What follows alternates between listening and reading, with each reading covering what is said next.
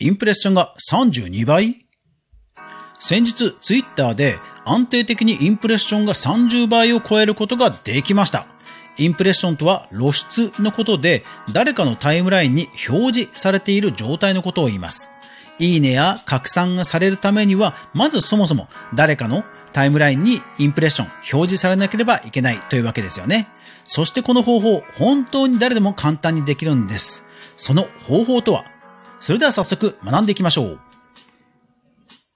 おはようございます。クリエイターのかぐわです。今日のお品書きはインプレッションって何？どうやってインプレッションを30倍にできたのか？誰でも簡単にできるが注意も必要です。はい。え、まず結論先に言っちゃいますと、はい。人気配信者の方にメンションをするです。はい。もう、もう、な、なんだ、ずっこけーって感じかもしれませんね。はい。ただまあ、詳しくね、え、紹介していきましょう。え、今回ですね、私が、その、たくさん、インプレッションをいただけたのは、え、こちらです。100話で心折れるスタートアップというツイッターのアカウントでして、あの、100日後にっていうワニの、ワニさんの4コマ漫画あったじゃないですか。まあ、あの感じです。あのシリーズで、えー、こう、スタートアップ、要は起業をしたうさぎさんが主人公で、そしてまあ、100話目で、まあ、え、うん、悲しいかな。まあ、心が折れるというエンディングを迎える、まあ、4コマ漫画です。で、今、今日の時点で、えー、96話まで来ています。ですので、ツイットゥゲッターのまとめなども出ていますので、あの、ぜひぜひ見てみてください。特にこのクリエイターエコノミーニュース、この番、私の番組を聞いてらっしゃるクリエイターの方、まあ、やっぱり個人でね、稼がれてるという方も多いと思いますので、あのー、このスタートアップ、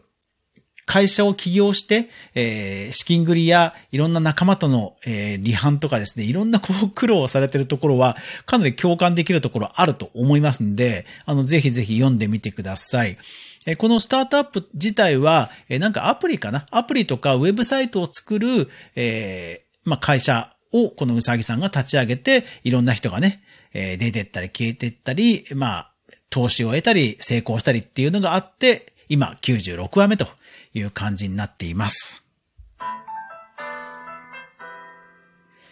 いやー、ほんとね、私、私もね、資金繰りはね、何回かね、修羅場を超えたことがあるので、ほんとね、ちょっとハマって読んでます。まあ、今週もう決着がつくので、ほんと楽しみですね。はい。で、私がやった方法なんですが、この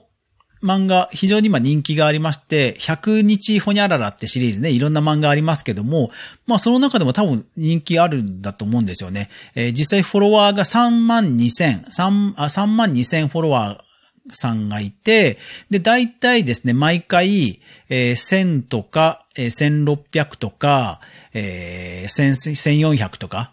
まあ、いいねがそれぐらい毎回つきますので、インプレッション、この投稿自体のインプレッションも多分1万とか、あの、数万っていう桁だと思うんですよね。で、その投稿、なんと、えー、毎日ですね、12時に投稿されるのがもう分かってるんですよ。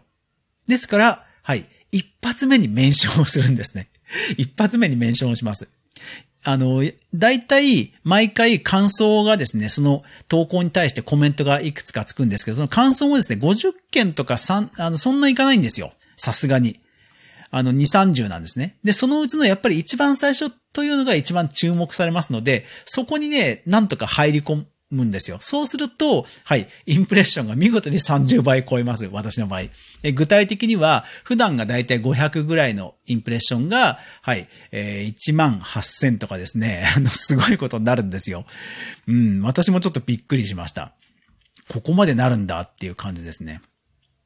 えー、直近で、558とか178とか512っていうのが直近の私のインプレッションなんですけども、そのメンションをし始めてから、14,800、18,050、11,000というような感じで爆増なんですよね。ただ、ただこれメンションですので、メンションですので当然エンゲージメントは高くないです。あの、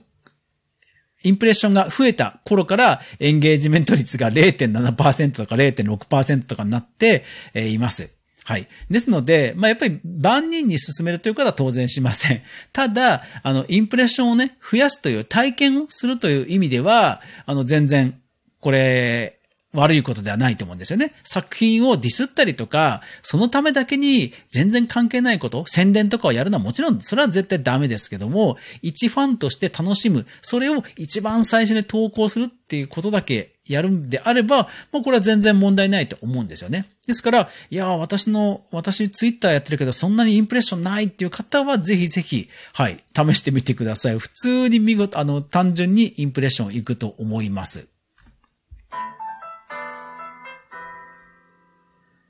はい。そんなまあずるい方法をご紹介しましたが、えー、当然デメリットというか、まあ注意点もあります。先ほどエンゲージメント率が下がる、まあ下がるということも申しましたが、それ以外にも、えー、注意点や、まあ、こういったことはあんまり効果ないよという話は、えー、スタンド FM のコメント欄に書いておきますので、ぜひチェックしてみてください。えー、スタンド FM をやってる方はそのまま見ていただけますし、あと、ブラウザ、あの、ポッドキャストやラジオトークの方も、一応ブラウザーでコメント読めました。すいません。え昨日の配信では私、ブラウザーではコメント読めないと言っちゃったんですけども、あの、正しくは、コメントまでは、あの、しっかり見れます。投稿ができないというだけなので、あの、スタンド FM のアプリを持っていない方でも、はい、コメント見れますので、ぜひぜひ、はい、コメント見てください。やっぱり注意点があります。はい。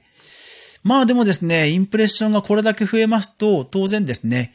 えー、あなたのアカウントが、まあ露出することになりますし、あとやっぱりそこでですね、こう、なんでしょうね、あのー、新たなこう発見っていうのが絶対あるんですよね。やっぱり数って正義なんですよね。そこで、こう他の人がどういうふうにコメントしてるかも当然見ちゃうわけじゃないですか。で、そういうところで、あ、こういうところがいろんな人の共感を呼ぶんだっていう作品作りの、やっぱりヒントにはなると思うんですよね。あ、こういう、この、この、他の人たちは、まあ、こういうところに共感を得て、この作品をにいいねをしたり、コメントをしたり、えー、拡散をしてるんだなっていうことがわかりますので、やっぱりね、あの、気づきはたくさんあると思いますんで、ぜひ、まあ、4コマ漫画に限らず、こういう、まあ、人気シリーズみたいなものがあって、で、それがですね、必ずこう決まった時刻に 配信されるというものがあれば、えー、ぜひ、その一ファンとしてですよ。そのインプレッション狙いは絶対ダメですよ。狙いというのが、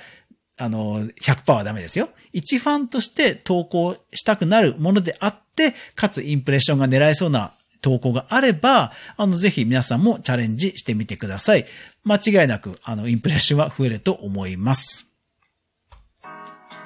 クリエイターエコノミーニュースでは、かぐわが毎日クリエイターエコノミーに関するニュースをブックマークしていく中で興味深いものを取り上げています。毎朝の収録配信、夜9時からのゆるり雑談ライブ、そして週に1回の無料のニュースレター3つの媒体で配信してますので、もし気に入ってくださった方はフォローしてくださると本当に励みになります。もちろんコメントやツイートなどでも大歓迎です。というわけで最後までご視聴ありがとうございました。いってらっしゃい。